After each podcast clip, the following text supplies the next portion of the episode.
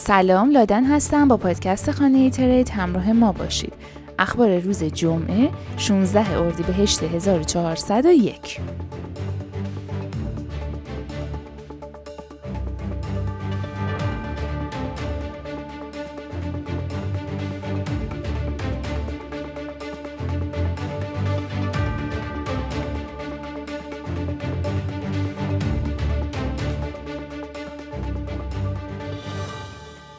سرویس Discord OpenSea هک شد و به کاربران هشدار داده شد که مراقب کلاهبرداری های فیشینگ باشند.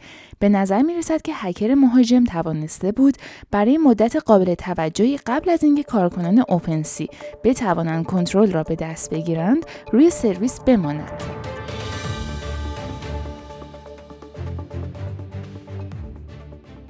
یکی از اتفاقات مهم این هست که Spotify در حال حرکت به سمت دنیای متاورس هست.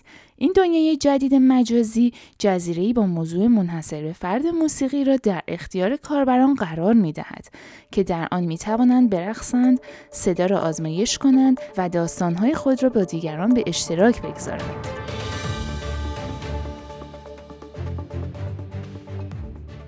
کلکسیونرهای NFT در سال جاری بیش از 37 میلیارد دلار به بازارهای NFT وارد کردند.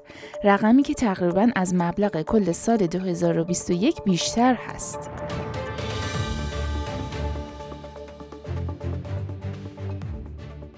بانک مرکزی آرژانتین مدت هاست که دیدگاه بدی نسبت به کریپتو داشته و در سال گذشته هشداری را در مورد خطرات استفاده از کریپتو به مردم گوشزد کرد و بار دیگر در مورد نوسانات و پولشویی هشدار داد و ابراز نگرانی کرد.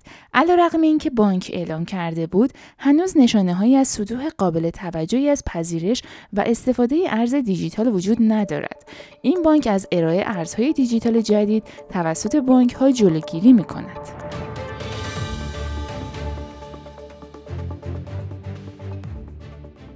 Coinbase یکی از بزرگترین صرافی های ارز دیجیتال از نظر حجم معاملات است. پس از تقریبا 7 ماه انتظار و ثبت نام بیش از 8 میلیون کاربر، بازار NFT Coinbase 150 تراکنش در روز اول خود ثبت کرد.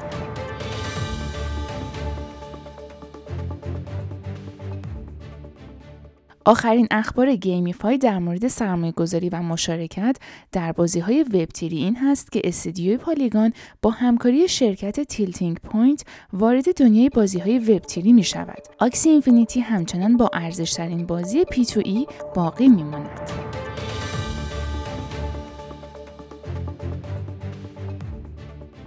بنیاد Luna که یک سازمان غیر انتفاعی مستقر در سنگاپور و مسئول توسعه اکوسیستم بلاکچین لونا هست برای افزایش ذخایر بیت کوین خود اقدام به خرید 1.5 میلیارد دلار بیت کوین کرد.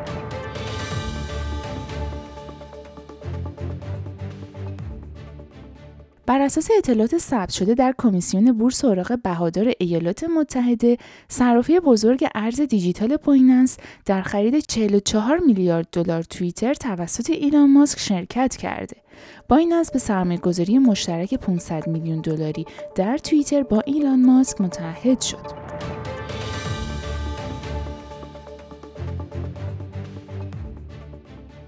بیت کوین در روز پنجشنبه نقطه عطفی در استخراج را ثبت کرد و از نیمه راه مسیر هاوینگ بعدی خود عبور کرد.